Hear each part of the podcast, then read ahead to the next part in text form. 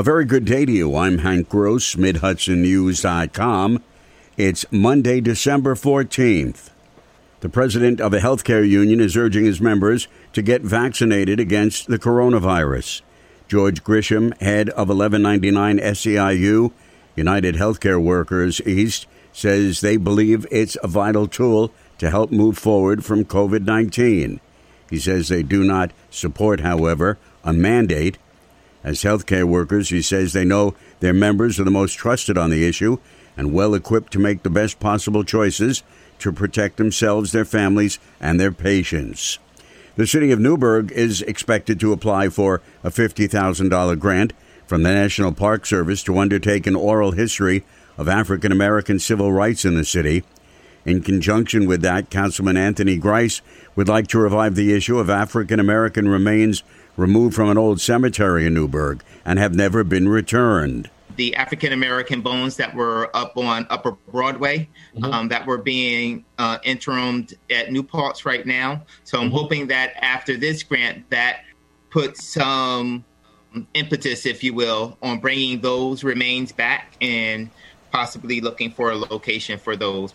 Previous discussions included possibly placing the remains in a memorial near the bust of Dr. Martin Luther King Jr. on Marine Drive. The New York International Air Show will be returning in 2021. Orange County Executive Stephen Neuhaus says the popular event had been held until this year at New York Stewart International Airport. It was shifted to the smaller Orange County Airport a few miles away, and because of COVID 19 was only a drive-in event. COVID or not, Neuhaus says the event will return in August with the lineup including the F 22 Raptor fighter jets again. Biggest event in New York State despite COVID. Uh, happened successfully. By the way, Florida stole our plan and did two or three air shows with our model, which is great. But they're coming here. It's on our schedule. It says New Windsor. It might be in Montgomery again. I got to pull the trigger on the exact location. If we don't do it at Stewart again, we'll do it at Orange County. The 2021 air show is scheduled for August 28th and 29th. Members of the Dutchess County Legislature are scheduled to receive a $477 raise in 2021, while county employees will not receive any increases due to the financial woes created by the pandemic.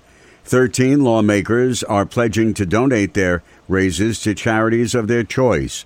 All 13 are Republicans. Military officials at West Point celebrated the beginning of a large infrastructure project focused on furthering the military academy's STEM education. West Point broke ground on the Cyber and Engineering Academy Center, a 136,000 square foot project representing about $200 million in federal funding. Academy Superintendent Lieutenant General Darryl Williams said the project is part of a 15 to 20 year infrastructure overhaul and represents the improvement of the Academy's initial mission since inception to educate cadets in engineering. This new center, the CEAC, will represent a quantum leap in how we deliver engineering education here.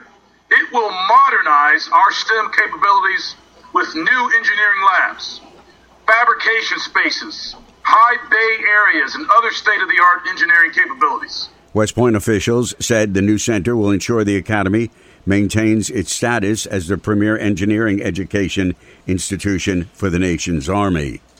Ulster County legislator Peter Criswell has been named the new executive director of the Hudson Valley LGBTQ Plus Center, headquartered in Kingston. I'm Hank Gross, MidHudsonNews.com.